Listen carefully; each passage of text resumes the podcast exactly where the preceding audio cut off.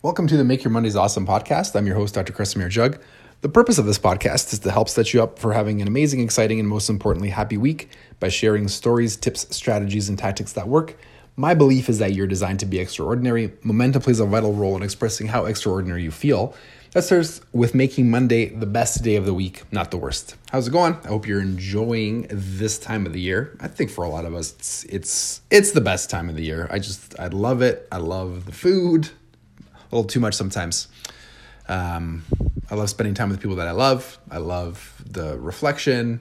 You know, I love that we're turning into a new decade, which is the topic of this, the podcast. I just love everything about it. And I hope you do too. So today we're going to be talking about how to rule over twenty twenty like a boss. And now is the time, in my opinion, to start thinking about this. Not, mm, you know, how how I used to do it on January the first, making the, the New Year's resolutions. Not that I'm against New Year's resolutions in any way. I'm for anything that will help you make a positive change in your life without harming or ruining somebody else's day. And that's the topic of, of today. I'm, and I'm going to I'm gonna talk about the, the five things that are required that I've found anyways, that have really helped me um, making these changes permanent in my life. Um, one of the things that you won't find with this, and I think that's why a lot of people struggle with it, is that there's no there's no easy answer. You know, there's no pill to swallow. There's no, you know, three-step hack or process. It uh, it requires you becoming a certain type of person, which is the type of person who has a vision and then becomes uh, a good planner and then becomes dedicated to following through with their plan and adjusting along the way, because oftentimes the original plans that we set uh, are wrong, or they miss the mark, or things happen because it's life. You know, I I I, I don't love the overall tone, but one of my one of my favorite definitions of life is that life is one damn thing after the next. So things will always happen, you know, and and to think that this is a, a an easy process. Um, it's not, you know, nobody else is going to be responsible for you or me or any individual getting what they want out of life. That's up to us, you know, and, and then the happiness and the joy that comes along with the feeling of pursuing things that are important to you and that you say that you want is, you know, is the bonus or the emotional payoff, um, in order to do this. So there's five things that I want you to think about. The very first two are very abstract and very, very important. They are the fertile soil on which the final three, or the ones that you're most familiar with, um, get planted on, right? And the, and the, and the first one is a, a sense of life or uh, a philosophy, right? So number one, and I love Ayn Rand's quote on this, that we all have a philosophy no matter what we believe. Even people who don't believe that philosophy or beliefs are important, uh, that's a philosophy or belief system. Um, but most of us, because of the environment that we all grew up in, most of our beliefs are inconsistent or incongruent, and they lack continuity or integrity. She was um, very elegant, eloquent, sorry, elo- eloquent about it, and she called it a junk heap. She said that most people's philosophies are a junk heap of ideas, and, you know, unfortunately, it's it's true. So I like to use the term sense of life, but what it really means is you need a belief system that achieving goals is possible, that because you're a human, you are capable of success, right? This is a, a deep-seated metaphysical view. Metaphysics means the nature of reality. You know, so if if you have this this deep impending doom that the other shoe is about to drop, or that you're just not designed for success, or success is impossible to human beings, or the universe is is against us, or whatever it is, you know, malevolent sense of life, I've heard it called, then the rest of this stuff is going to be very, very challenging to build on top of that. And even if you do find some level of success, um, there will always be the saboteur, uh, and there will always be... Um, You know, you will always find your way back to to the beginning. And of course, because these are such deep set and rooted beliefs, they're very, very hard to change. but I want to make you aware of them. Number two is your self-esteem.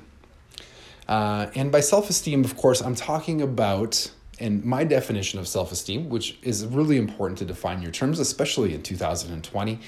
Um, your self-esteem is your perception of your ability to deal with certain basics of life and the idea that you are worthy of happiness.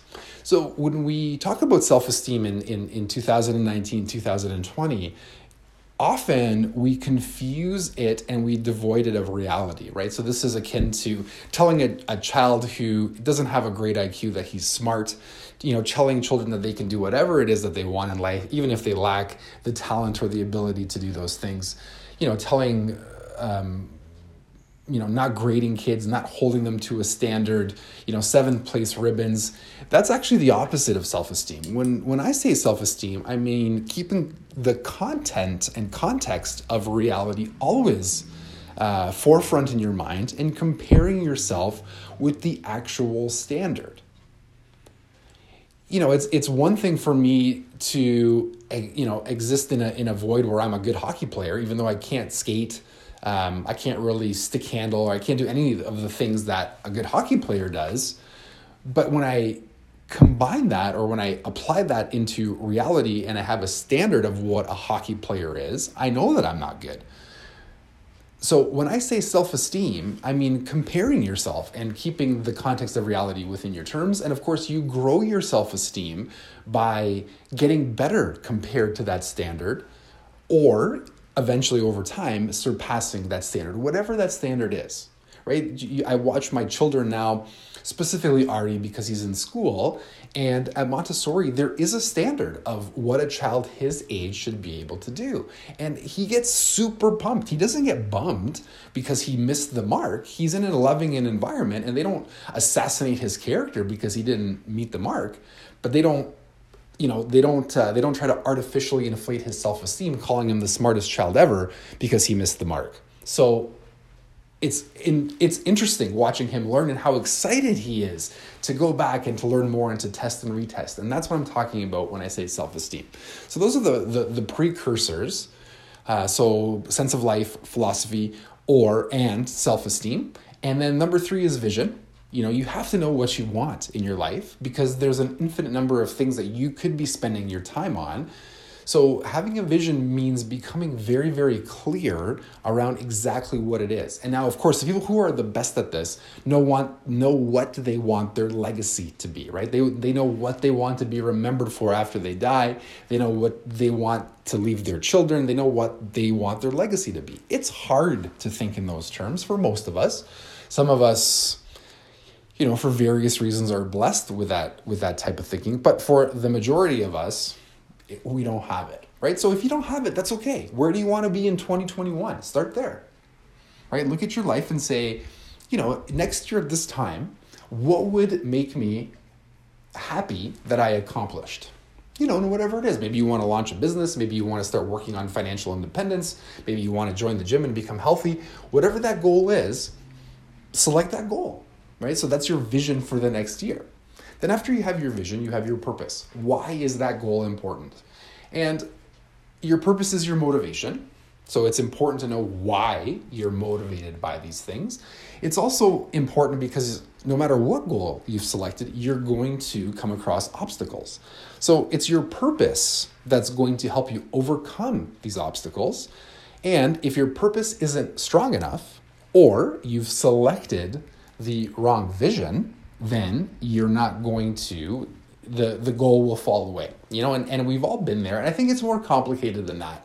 I think that's, uh, I've oversimplified the problem. There's many other reasons why a goal could fall away. It might just be temporary, might be that something, you know, more important or more urgent or something bad has happened and you have to put these things aside.